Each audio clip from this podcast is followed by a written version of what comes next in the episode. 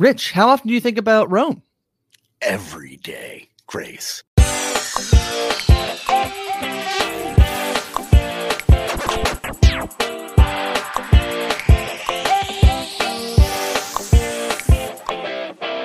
Rome, Season 1, Episode 5, The Ram Has Touched the Wall is over, but here on Post Show Recaps, we're just getting started. My name is Grace, but of course, I'm not alone. I'm here with DM Filly. Filly, how you doing?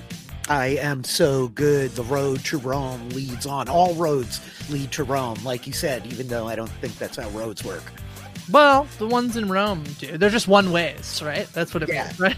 Yeah, you can't go. Exactly. Well, except this episode, Caesar's like, I was in Rome for one episode. Good enough. I shall leave. Yeah, gotta go. Oh, gotta go. Which is fair. As a military general, fair enough to have to leave Rome and go south. Yeah. Yeah, we can't relate at all. It's like 21st century podcasters. I leave my house very infrequently. I definitely don't. I do not get out that often. But Caesar just like traipsing all over the Mediterranean like nobody's business. Yeah. Yeah. I walk my dog a couple times a day, but I think if people did the math on how many podcasts I do and how much TV I have to watch to do that, they'd be like, it's impossible that you ever leave your house. Oh, yeah. I've definitely had that math thrown at me before. Yeah. Like, look, I could show my work. I definitely go outside the house. I just don't leave the property. Yeah. I think it's probably a more accurate depiction. Yeah. Kind of the dream, I just gotta say. I mean, it's really bad. If I could get theatrical releases in my house in a movie theater, I don't think I would need to leave that. Off. Oh, I guess my family.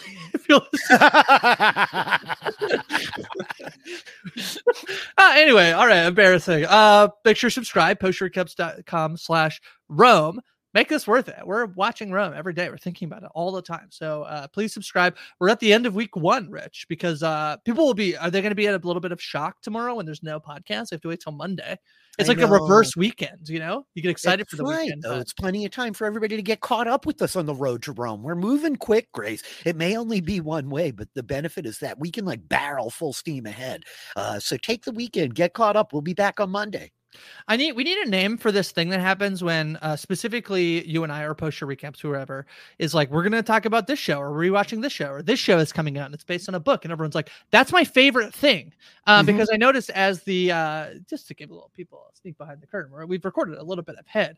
So as the episodes are coming out, people are coming out of the woodwork to be like, hey, I love Rome. This is like what happened with the Sandman, Rich, where I was like, yeah, I'll watch this show. I don't really know anything about it. And then like, my favorite people like Lindsay Wilson and Kevin Mahade were like, that's my favorite thing. I love it. Yep. We had a lot of folks popping out of the woodwork for the Sandman. The Sandman is beloved. This is one of my favorite parts of participating in post-show recaps and getting to talk about all this silly TV as we do is there's something out there that somebody loves like so desperately and has been waiting for this conversation for years. Like as a recovered Survivor fan, I definitely spent the like bulk of my marriage trying to talk to my wife about Survivor, and it was like I really couldn't care less. I will entertain you because of the vows and oaths that I took, much like a Roman legionnaire is how my wife approached our marriage. And so ultimately you have these conversations with people that are like kind enough to humor you, but sometimes it's really fun to have people be excited with you and it's your favorite thing. Yeah, my mom, when I told her I was doing this, she was like, that's a fun idea. Are you sure? I was like, yeah, because, and then thankfully, people in the Discord were like, this is a really fun idea. So very exciting. All right. We're 5 episodes in, Rich. What'd you make of The Ram Has Touched the Wall? I really like this episode. I think it's super fun. I know we were like a little bit like down maybe on like last episode. Or I think I was. Yeah, I think I was more than you. I love where we're getting here. Like I know where we're going to an extent. This process has been a huge reminder to me of how long ago Rome aired and how much I have forgotten in the interim. But I think we get some really good stuff here that I really dig. I love Titus Pullo and Octavian. I love a lot of where we're going, Grace. It's pretty fun. We get some new fun team ups here, mainly for me, Pullo and Octavian. You know that I like an adult who is kind of caring for a child. Like Octavian's not fully a child; he's a pretty smart teen here. But this is a pretty fun story. Not great for Servilia and Caesar. Perhaps the coming together of a union in Pullo and Octavian, and the ending of one between Servilia and Caesar. Yeah, it really is that, right? Like Caesar coming to Rome and leaving. So relationships go, Grace. They're like, you know, dawns and twilights for all things. And so there's certainly a little bit of like a restructuring of our alliances here. I mean, it's a thing that I think a lot of people that hang around PSR love is like, it's certainly succession vibes we've been talking about a lot as we're talking through Rome. This like who's on whose team and the way that can like change so quickly and the motivations for the changes and the alliances as they're like kind of living and dying right in front of us are a really fun thing to track when we're in like the height of uber political Rome. Yeah, it's very fun. All right, let me give you a quick plot recap that we can walk through the episode as we see fit. Vorenus finds that most of his slaves have fallen ill due to the bloody flux, and as a result, he takes Mark Antony, who has been left behind to run the city, and I will say is not pleased, has taken up his offer to join the Evocati. He has sold himself to a traitor, he tells Niobe. Meanwhile, graffiti appears on the walls of Rome, revealing Servilia and Caesar are sleeping together, and when Caesar learns that Pompey has accepted the truce agreement but refuses to meet in person, he marches south to face his enemy, and in doing so breaks it off with Servilia, who herself has learned that Atia is the one who had the graffiti painted. Pullo begins training Octavian, but asks him for help in whether or not he should tell Vorenus about his wife's infidelity. Octavian says, we need more proof. So they abduct Evander, and when he reveals that he slept with Niobe and is the father of the child, they just kill him. And that's the ram has touched the wall. It sure is. Just before I forget to talk about it, the ram has touched the wall. There's a line that Mark Antony throws out at one point along the way in the episode, and it's basically like old kind of like conduct of war, this notion that like once the siege begins on a city, once the battering ram makes contact with the wall, you may no longer surrender. And it was this like tactic that was essentially structured to encourage a city that did not entirely believe that they could hold up to a prolonged siege to surrender as soon as the army showed up at the gates, right? Like really just open the doors and let us in. If you're going to fail at this, otherwise we're going to like enact entire annihilation upon you and your people and tear your walls down. So Mark Antony, the soldier, is just like, it's too late. It's too late to play politics. The ram has touched the wall. I really love the episode title and the way that it plays. I think it's a lot stronger than like the owl in the thorn bush, right? It literally took me until you said it again. I know you explained it, and then when you said the ram is such well at the end, it's a ram and not like a sheep, right? So I thought this was like a so yeah, forgive me. Yeah, it could have been an entirely different dynamic. That is a different part of ancient history, which we're not necessarily going to delve into very deeply in the course of Rome, but it's a battering ram, not an actual ram, nor a sheep. Leave the sheep alone. Yep. Probably should have put the battering ram has touched the wall, but that's fine. Do you want to start with Mark Antony? I feel like you talked about he's in every episode so far, and he we've seen he's absolutely in every episode, as we saw last episode. I believe he's fully in that episode. He's very fully in that episode. Yes. But I feel like this is a little bit of a breakup. There was some tension last episode where Caesar says, "Do not debate me in front of our enemy," is the issue, as Quintus, who I don't think is taking any message back as he slumped over a horse, but alas, Caesar trying to keep his ducks in a row, saying, please do not, discuss strategy as an enemy is sitting in front of us. And so there's a little bit of tension there, and big tension here when Caesar's going to tell Mark Antony that he will be staying behind, I believe, with the 13th Legion as Caesar will be marching south to face Pompey, even though Mark Antony has been telling him, can you please go attack Pompey? He's like, I don't know, not yet. And then when he finally does, he's like, but also you stay behind. We don't need you. You're good here. You run the city. A big compliment, I think, actually, but. It's a huge compliment, but it's a really great bit of insight into Mark Antony. And I think Mark Antony, to an extent, is like an avatar for all of the legions, right? Like ostensibly Caesar is saying, I want to leave the 13th here because these guys have been afield for 8 years up in Gaul, right? Yeah. And they're his kind of closest of the legions, right? So putting Mark Antony in charge of the city is like a huge kind of articulation of his confidence in the man. But these guys are soldiers, and Mark Antony's like, I'm not like a cop, I'm not a peacekeeper, what do you want me to do here? Like, I'm ready to go make war, this is what I do. And Mark Antony so embodies that, right? He wants to be at war, he is not comfortable at rest in this way, and there's a lot of conflict there. I know he's a really beloved character across the series. Like, we're gonna see, you know, the focus shift along the way on the kind of various players in the ensemble, as it were. But Mark Antony is like a little larger than life sometimes, and his willingness to like speak to Caesar openly and to confront Caesar and to contradict Caesar in front of his enemies is something that not a lot of other characters on the show necessarily are willing to do. So I think it makes him inherently like very compelling as a foil to his leader, who he seems like pretty loyal to, but is also going to like call out when he doesn't believe in the tactics. Like, what are we doing? We're stalling our feet. We're dragging our heels. Why are we sitting here? Like, what do you mean you're going to leave me? I like that energy between them. Yeah, I think it's very funny. Mark Antony, I think, implies at one point that Caesar is perhaps too hung up on Servilia, which is funny because if there's one thing I know about Mark Antony is that he gets in a pretty famous relationship down the line. So maybe some foreshadowing. But I feel like, actually, interestingly, we'll talk about Mark Antony and when Vorenus comes and their relationship here in this episode. But I think, you know, I mentioned last episode, maybe the episode before, about how Caesar has had a pretty, you know, glowing, you know, depiction here. And I feel like this is potentially Caesar's worst depiction so far in the show, in that a lot of the things he's being told to do, I think people have a really good read on why he's not doing them, in terms of mostly that he's, you know, potentially just got back and he's going to be with Servilia. And he a lot of the times, like, the advice he gets given, he initially refuses, only then to change his mind, like marching south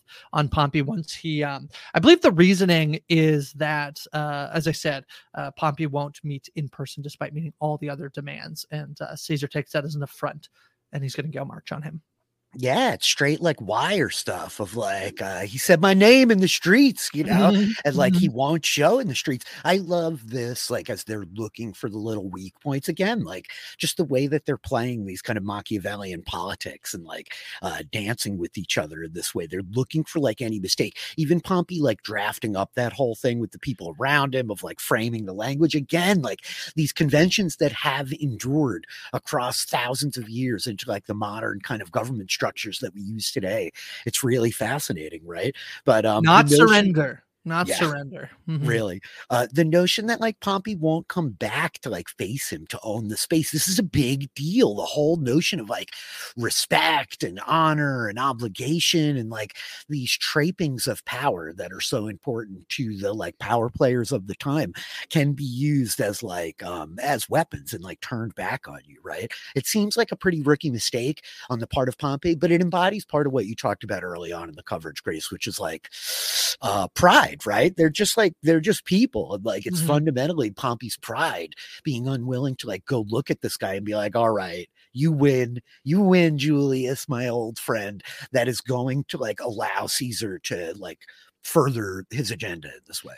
I don't think it's that bad of a move from Pompey. I feel like it to me, again, where I think this is one of like Caesar's weaker episodes, is that I feel like it's kind of, I think it's Pasco, I believe this is his slave, Caesar's like full-time assistant, who has been really delighting me. I think that the way he quips, him and Caesar just quip at each other, and it's often like, you know, Caesar basically being quite rudely like, well, you're just a slave, so why would you know any better? And Pasco being like, I don't know, I think I'm around, I think I've been like in the system enough to know what's going on. I believe it's kind of like him who points out like, hey, he won't meet you in person, like that's a pretty good reason that you could like basically go to war with him. And Caesar's like, ah, very good, Pascal. Like, very smart. I feel like how excited he gets at that idea. He's like, yeah, you're right.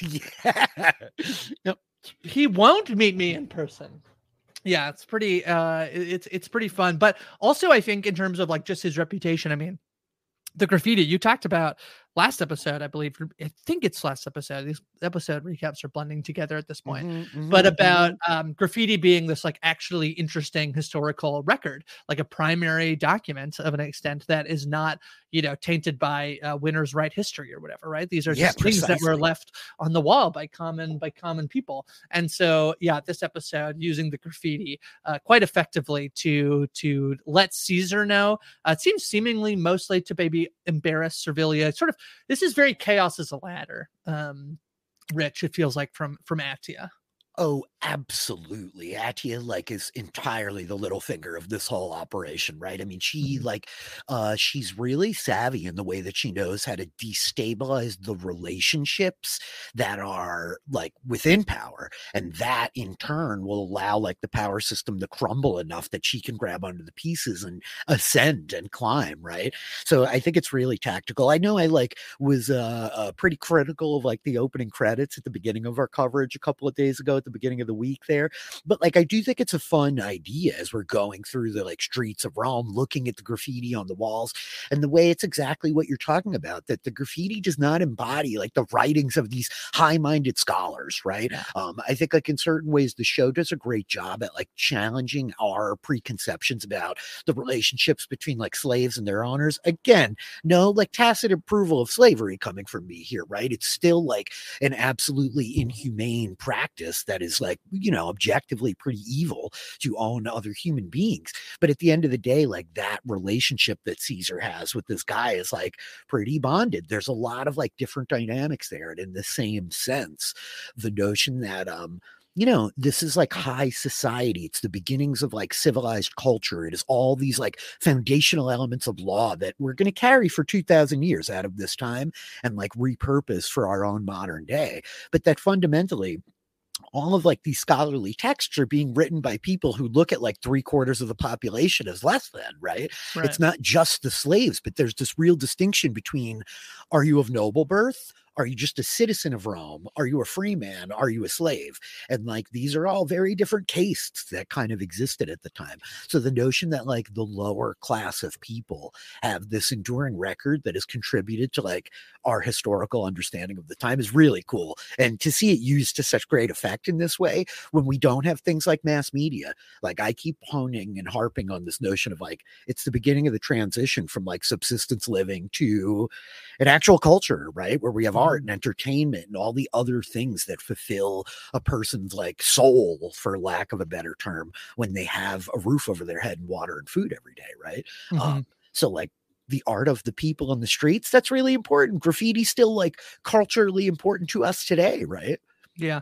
Although interestingly, in this episode, the graffiti is basically like commissioned by Atia, seemingly. That's the read, right? Atia pays people to go and scribble on the walls lewd images of Servilia and Caesar.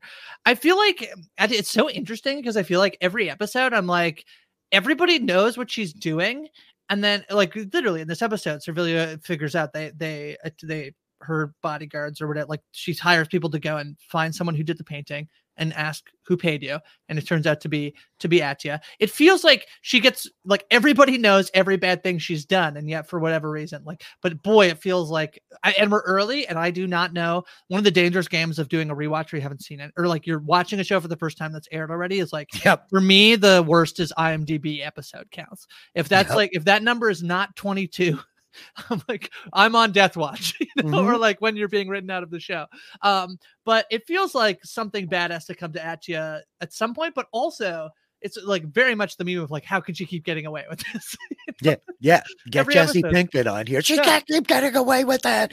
I mean, I do think to what I'm talking about in terms of like the castes in this Roman culture, there are people of privilege that are able to get away with a lot, right? Again, like to the succession analogies, like how do they keep getting away with it, Grace? Like sometimes people in power, it doesn't know what you air quotes know is true if you can't prove it, right? And we're going to get into that a little bit in this episode. I mean, mean, Octavian spells it out for us. Like, just because you're suspicious doesn't mean you're wrong. You may in fact be right, but even if you're right, like, just saying it creates a problem if you have no proof. We're like operating in this very legally structured system where to be a noble empowers you with like a great number of rights over an average person, but even just any citizen of Rome has rights. And this is a very fundamental idea that like Atia is a noblewoman. Like, what are they going to do? What can they really prove? Just because the people in the streets are like talking about it, just because Servilia like knows, can they really prove it? Is it worth it to prove it? What's the political cost? What's the political gain, right? That's going to motivate these decisions. And let us not forget the delightful term that has endured for thousands of years and translated out of Latin, which I do not know the Latin of and wish I did at this moment, but revenge is a dish best served cold, Grace, right? Like information is power. And a lot of times people like to lock it up and store it away and like take it out once it's like fully ripe and has come to its fruition to be utilized, you know? How are Servilia and Atia related? They're not. Atia's of the House of July, which is Caesar's house, right? We talked early on about, I'm like just remembering pieces, and I'm trying not to do too much like historical research as we go here, because I think it's probably fun for me to say nonsense things for people who know that I'm wrong. But I think this got stuck in my head because in episode 1, I thought that Servilia was his wife, and so then I'm like, but they're actually not related. So they're just so Servilia's from the House of Junai, right? And this is like Brutus's line, like they're an old noble house. It's going to come up later, but like Servilia's ancestors are among the founders of Rome, right? Their like blood traces back to like the original kind of leaders of the society, and ultimately Atia is the one who's like related by blood. I think Caesar is going to call her his niece oftentimes, like he's an uncle. It's a big family, and like, you know, she's related to him and the rest of them are not connected. Okay, got it. I mean, it'd be weird if they were related and then Servilia is sleeping with Caesar, but I was like, I don't know, it's Rome. Who knows? Yeah, put a pin in that. I'm sure it won't come up. It's not common on HBO, right? So. Grand Canyon University makes earning your degree possible with over 130 academic programs for traditional campus students, with more than 80 bachelor's programs offered online. GCU provides you with the personal support you need, from complimentary unofficial transcript evaluations within 24 business hours to scholarships, academic support, and your GCU graduation team, led by your own university counselor. Find your purpose at GCU. Private, Christian, affordable. Visit gcu.edu. There's a delightful conversation where Atia, who actually maybe has the most progressive moment in the entire show so far. Oh yeah, who comes in and is like, I mean, it's a little girl, but it's like, hey son, like I heard you were with Caesar, like that's great. You know, I heard he's interested in you. Here are my tips to like seduce Caesar. And he's like, no, that you're misreading. I was like, he actually is like very ill and I was actually helping. She's like, all right, son. And like winking. It's like, oh boy. Yeah. Apparently more common. I believe the thing is like, at least in Roman times, homosexuality was like, you know, okay, you know, more accepted as long as like the male was like, it's more accepted for the male who is the like pursuer and like, you know, the person like having sex with the other man, right? That's the apparently that's what I was reading about. Yep. I mean, it's much more common than anybody wants to like acknowledge, I think, and it's really like, it's interesting. We're going to see the elements of like sexuality and like the fluidity there as we go further in the series. It's going to like come up again, right? I love Atia like also like just slagging Octavia while she praises Octavian of like, you could never compete with this supple young man, you know. It's like, oh my god, this is brutal. And he just like keeps doubling down on the denials, like, no, you're ridiculous, and it's not that. And she gives this thing of like, well, he is your uncle, but then again, who's to say what's acceptable these days, you know? That's very funny for a show set in like, you know, 40 BC or whatever, you know. It's like, you know, what's acceptable nowadays, huh? Yeah, who knows? The real progressive world of the 43 BC, you know. It's very funny. It's very fascinating, and she does importantly extract from him this like, he will reveal like, oh no, Caesar is a terrible affliction, and they're like, what is it? He's like, no, I took it off. I'll never tell. Except I kind of, you know, I did tell you he has an affliction, but I'll never tell you what it is. It's like, that's bad news, Octavian. The pressure of Atia on young Octavian. Like, Octavian is a little brat, right? I mean, he's not like a likable kid, but I do like him. Can I say I disagree? I've been like trying to, I don't find him to be that bratty. I think he has a pretty bratty mother. And so I find him actually like, I feel like he's like an annoyed teenager, but like for the most, I mean, he's pretty ruthless this episode. I will say, when he's like, we have to kill him and dump him in the thing, which is like in the same episode where earlier Vorenus is like, I can't kill a man who I'm like, I know I'll break his arm, but I can't kill him. And Octavian is like, dump him in the river, you know? I don't find him to be that, like he, you know, looking at his circumstances, I feel.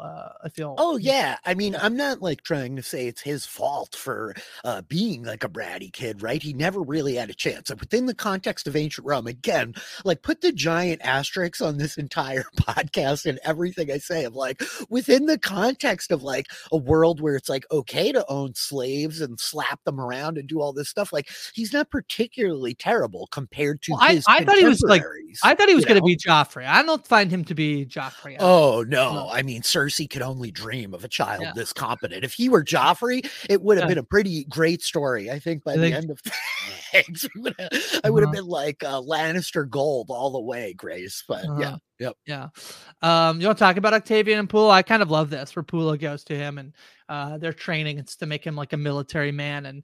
And you know, Octavian's like, no, I can. He actually says it very early on in the episode. He's great. He's like, it's not the killing I can't do. It's like the sword fighting. Like I can stab a man in the back. I just can't fight him with the sword and carry a shield. And then Pullo's like, well, okay, if we're going to take a break, how about I ask you for advice? You seem like a worldly man. How about I ask you about whether or not I should tell my friend that his wife is cheating on him? I think this is so funny.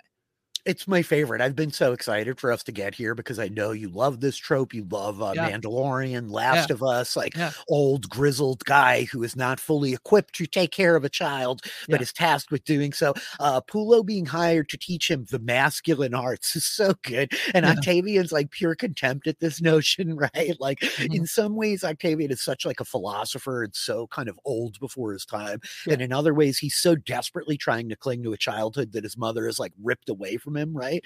As he like lives in this world. But the unlikely friendship between these two, like the respect that they have for one another, right? They could not be more different.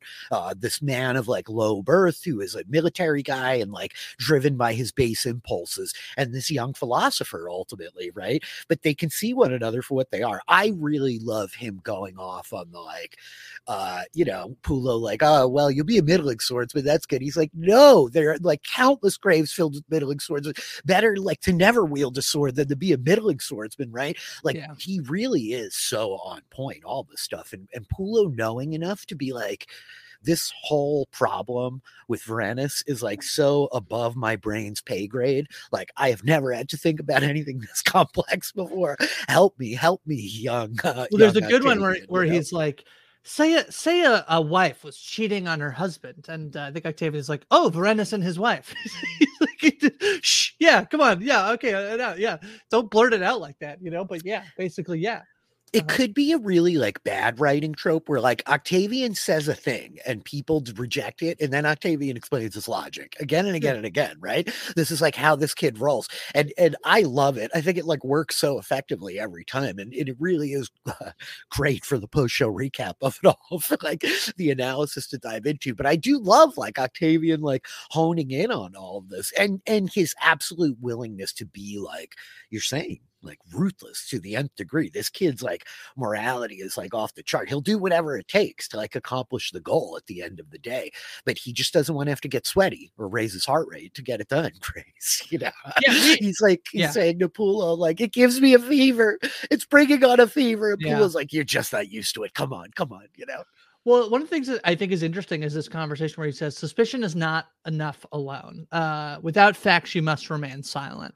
And so they're going to then go on this escapade of, you know, kidnapping, abducting Evander, and then ultimately killing him once he reveals the truth so that the truth can never come out. But it's very funny to like Octavian's advice to Pullo about not having enough evidence and the things he's saying about if you put it out there in the world, like that's dangerous. But I think what's interesting is that some people would have the opposite sort of, you know, I feel like his mother, Atia, is very much like, oh, it's great to put it out there. Like the suspicion is enough to cause chaos and for me to maneuver through the world. And she basically does this, right? With she's suspicious, and you could argue that she does, but she doesn't really have proof that Servilia and Caesar are something together. Not really, from what we've seen. And yet she believes it enough to get the graffiti painted. And she's like, this is one where she happens to be right, that like, this is true and this is what's happening. But also she doesn't have proof to know enough for certain. And yet she goes ahead with getting all these men to paint the graffiti. Yeah, I mean, it's like a rumor in the streets, right? This is the thing. Like Mark Antony talks about, like the whole 13th knows it. He's unmanned. He's like, he's lost his vim, you know, all he wants to do is like, ostensibly, this is the reason that he's so reluctant to like go drive after Pompey. He's like living his life. He too has been away for 8 years fighting the Gauls, right? So the way that she is just completely willing to capitalize on this rumor to like fan the flames of it, so to speak. It doesn't matter if it's true. It's completely irrelevant to your point. All she cares about is like destabilizing the relationships and creating this chaos. I love the connection. Like I really didn't make the one-to-one until you said it, but like it really is the chaos is a ladder. She embodies it so effectively. Dare I say better than Littlefinger. She's really like good at capitalizing on the fallout amidst these people. And she's like such a treacherous turncoat, right? Like she just leans with the wind in whatever direction that's going to be, while also being like very driven. She knows what she wants, and what she wants is like relatively ambiguous in the sense of like, she just wants power, right? She wants power. She wants wealth. She wants the trappings thereof. And like any way that they can achieve to get it is completely acceptable. So the whole like fallout of the graffiti, I thought it's really like excellent the way it plays, but yeah, the scene where she's like, you know, he breaks it off, and you know, it's like for now, he's like, no, forever, like I'm gone, we got it, we can't, this is a good time to break it off. That's quite sad for Servilia, I think. I mean, you know, also sad really for Calpurnia to have to like be strolled through the streets on the thing and all the graffiti and snickering. Yeah, it really is. It's probably way worse for Calpurnia, but it was a marriage of political convenience, right? It is what it is. I have like all this emotion for Servilia. I really do just love Lindsay Duncan in the role, and I'm really excited to talk about where it goes coming out of all of this. But certainly, like, there's some bad blood now. Now we have some like invisible animosities, right? In terms of like Servilia knows what went on, but Atia doesn't know that Servilia knows, and how is that going to color their interactions moving forward? It's fascinating space to live in with these powerful women that are like moving and shaking on their own, right?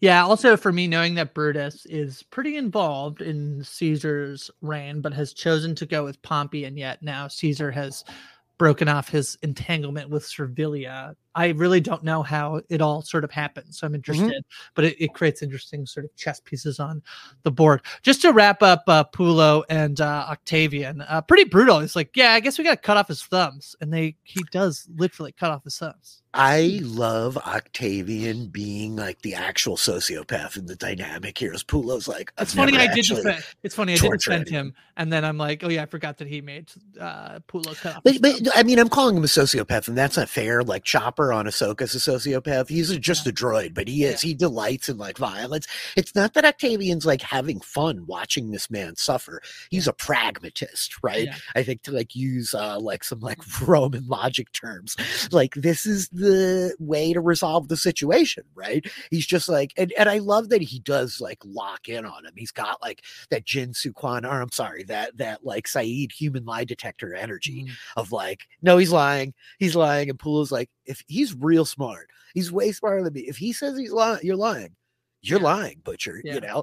And the thumb cutting is just so like grueling as he screams. And it looks like, you know, that's not the last of what they do. They work him over pretty hard before they get the reveal about the baby and like throw his corpse down into the sewer. But this bond, this secret between the two of them, it's like, you know, I think it's going to be important moving forward that like this went down with them. And then the whole beat of Octavian, like, you can never tell Vorenus that this happened, by the way. Like, we are like his Batman. Where his secret protectors in the sewer is like, he can't know about any of this, dude. Did you see that on HBO they have they have a deleted scene, an alternate cut of when Evander reveals that he's the father. Did you see this? I did. He goes, who has no thumbs and is the baby of Niobe's baby? This guy. Yeah, and he points to himself with no thumbs. With his index fingers. I think stubby, like bloody thumbless. It's pretty good. No, that's pretty good. Who has no thumbs and is the father of Niobe's baby. This guy. If someone wants to meme that, please. I think Evander pictures might be tough to find on the internet, but we can do it. Evander. Yep. And it feels like what I think is really interesting. We'll talk about Vorenus in a bit, but I think it's really interesting that he's like, oh, I've sold myself to a tyrant. You have Niobe thanking him, like genuinely, like, thank you, like you needed to do this for our family, like we would have had no money otherwise and no way to make sustain ourselves. And at the same time, like Pullo, it feels like kills him out of anger, like he kills this man out of anger. He could have, like, I don't know if the intention is always like if he says he's the father of the baby. I don't know that they're revealed. I guess they are gonna. I mean, Octavian is saying to him in the beginning, "You're gonna die. It's a done deal. Right. Now that we've got you in the sewers, you will die for this. I know that you're lying. So you have two choices. You could die slowly in horrific pain and go to Hades' gates with like shame. Hades is not the guy. That's a Greek god. Or you can like own what happened here, and we'll kill you nice and quickly. So like this guy was never getting out of the sewers, but I am with you. I don't think that like that nullifies the fact that like Pullo's angry. Yeah, Pullo's, he doesn't have angry for his friend. Definitely, like there's anger driving what he's doing, Yeah. And then Octavian being like, all right, Vorenus can never know. Vorenus he tries out a new gig this episode. He's on the job hunt. She's going to be, the sales pitch was wrong. Maybe this is like when you go to a job interview or like you read the job description, like I could do that. And you show up on first day and they're like, it's mostly other duties as assigned, which is because he's like, just your presence alone is enough to do this job. And he's like, could you actually break his arm and kill him actually? Which for is willing to do the first one, and the other one is a step too far for him. Yeah, this guy, what's his name? Erastes, jerk. I mean, the real like false advertising. He's like, he does the whole thing. It's such gaslighting, Grace. Yeah. Where he's just like, oh, you don't want to borrow money. Something terrible could happen to you, but I could get you work. Clearly. I mean, you just need to stand there and look imposing. It's like, it's such a manipulation. And again, like I keep talking about it in these D&D terms of law and chaos. Right. But Vorenus is like a man of ethics. Like he's got his code, he's got his beliefs, he's got his own morality, and it is deeply, deeply important to him. Vorenus is not like a noble born man, but his family name is like important to him. His line, his lineage, like what he's like what people will say about him when he's gone to his children. All of this stuff like really matters and informs Vorenus's decisions. And Vorenus has a really clear sense in his mind of like right and wrong, right? And like this is just wrong. This is like completely unacceptable to like be doing this. So it's tough. Like dare I say, Grace, I'm like more uncomfortable watching Vorenus take this job that he doesn't want to have to take than watching like Erastes get his thumbs cut off in the sewers. There's like an element of that is just so like over the top and bombastic that like it's removed for me. But I feel for Vorenus having to like compromise his morality to try to like provide for his family. And I'm so glad when he walks out, right? Does he walk out? He doesn't get accepted in the. He does, right? He. Oh yeah, no, he does. He does with the Evocati. Oh, but he walks out of the Erastes. Yeah, he like walks out of like, I'm not going to torment these Hindus for your crappy job. Yeah. So he's going to go back to Mark Antony and he'll accept the offer. And Antony is like, I recall that you declined. I don't really remember making the offer. So he offers him much less money, basically, and offers him loyalty under death is the agreement. So he'll be accepted to the Evocati. He looks, pretty upset to do this, but also he's like doing the right thing. He's choosing not to drown, as was implied. Last time he was offered the position. You got to put your oxygen mask on first before you can help the people around you, right? And like ultimately, the whole situation with the slaves, like that's pretty rough. Everybody died, and the guy's like, I kept him here so you could see I wasn't messing with them. I will say, after having lived through a global pandemic, I bringing the boy home. I mean, it's, you know, I'm not the advocate. It's like he was living with the you know, with the people who all died from the bloody flex. But yeah, alas, it's a choice. And how like jarring is it to see the kids like treating him like, oh yay, oh well, name him human being. Yeah. I'm gonna name him after my dead pigeon. It's pretty rough, right? But yeah, I love the whole like Evocati thing, like him going back to Mark Antony and Mark Antony being like, are you kidding me? Like really like giving him like, no, you rejected my offer, remember? And then I told you I wouldn't be so friendly when you came back. And he does him pretty good. He doesn't give him 10,000 denarii. He gives him nine, which like it's a pay cut, but it's not as big of a pay cut as he would have been willing to take to like get the job back. Right. 100%. And then this whole notion of like loyalty, and Mark Antony seems to be implying like loyalty, by the way, I mean, to me personally. Yeah.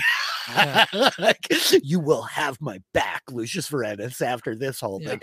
And Lucius does it, you know. I mean, it's a pretty hype little beat there at the end. I definitely dig it. Yeah, it's good. All right, let's put some people in the Coliseum, Rich. I believe I went first yesterday. I put Caesar in. You got someone you want to toss in there?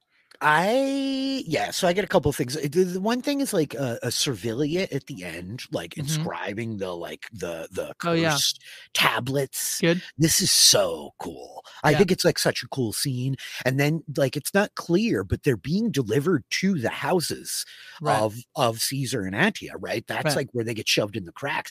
I really, really love that. In terms of somebody that I have to put into the arena though, who I think wins out, like I love Servilia's whole little thing this episode of like making these curses. I think it's filmed so effectively, but she gets pretty like run over, as it were. I think young Octavian, he really like, you know, he rejects some of the training that Titus Pullo was presenting to him in the masculine arts, but he does a real good murder at it. He knows he's not good at it, but he can kill him. He leans hard into the murder, though. He does a real good job of like interrogation, torture, murder, which are apparently part of the masculine arts in ancient Rome. So I'm going to nominate young Octavian.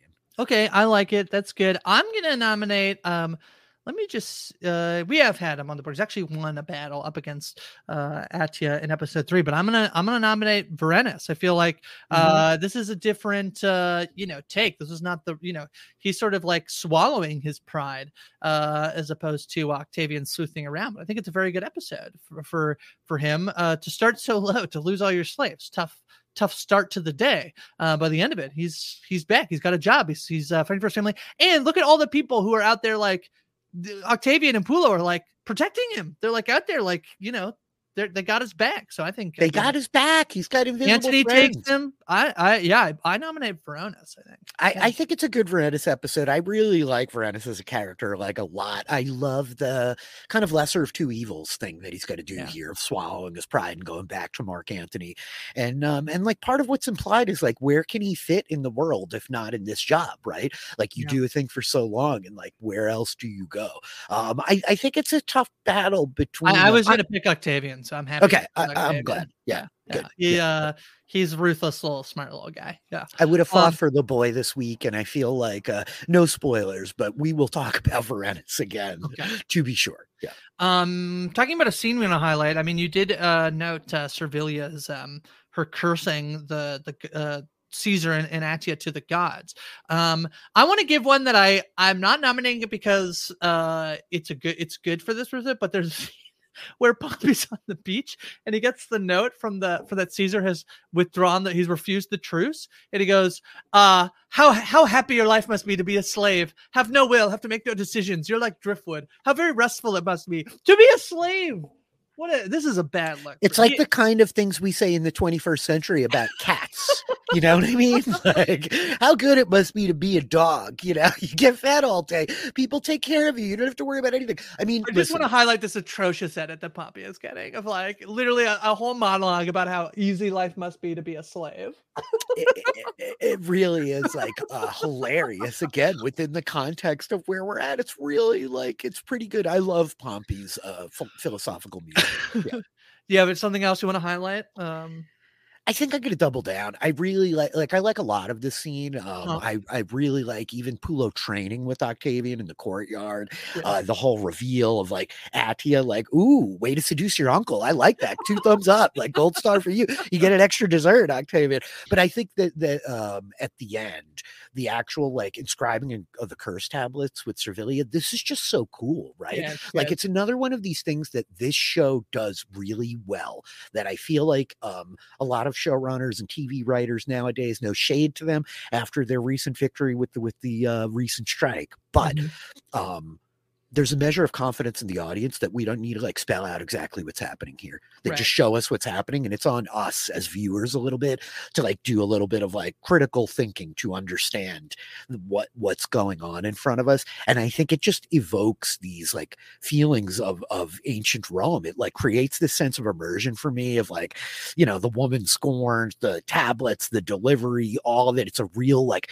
paradigm shift in her outlet. And I love getting to watch Lindsay Duncan here every day on these things. So yeah, I mean, I know you said it's up to us as audience members to like figure out what's going on, but who has not cursed their ex-lover by writing on a tablet and getting it delivered to their family house? Listen, I mean, if you join me like on the occasional instances where I'm over at twitch.tv/DM Filly playing D&D, you know that I will often ask, but what about your enemies, Grace? But what about your shadow enemies? Like, and I'm not talking about your characters. I'm talking about your actual shadow enemies. So I have inscribed many a curse tablet as Servilia taught me to. All right. Well, I think that's episode 5. The ram has touched the wall. No surrender thus far. We will not be back tomorrow. We'll be back on Monday, unless you're listening to this once a day after we've recorded them all. And then you can listen to it tomorrow if you want, or right now. But we'll be back on Monday to talk about season 1, episode 6.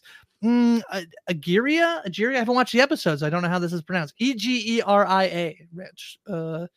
Egeria. Egeria. Yeah, it's tomato, it's tomato, it's potato, it's potato, it's Egeria, it's Egeria. Is this Latin for tomato? Is that what the Egeria? That's exactly what it is. I didn't want to spoil it. They're going to throw a lot of tomatoes next episode. Okay, well, great. That sounds very fun. In the meantime, until we are back again, Rich, where can people find you? I'm at DM Filly on Twitter. Go hit me up. My DMs are open. Let us know what you're thinking about Rome, the fall of Rome. I'm on Twitter at @HighFromGrace. We'll be back tomorrow as we talk about Rome every single day.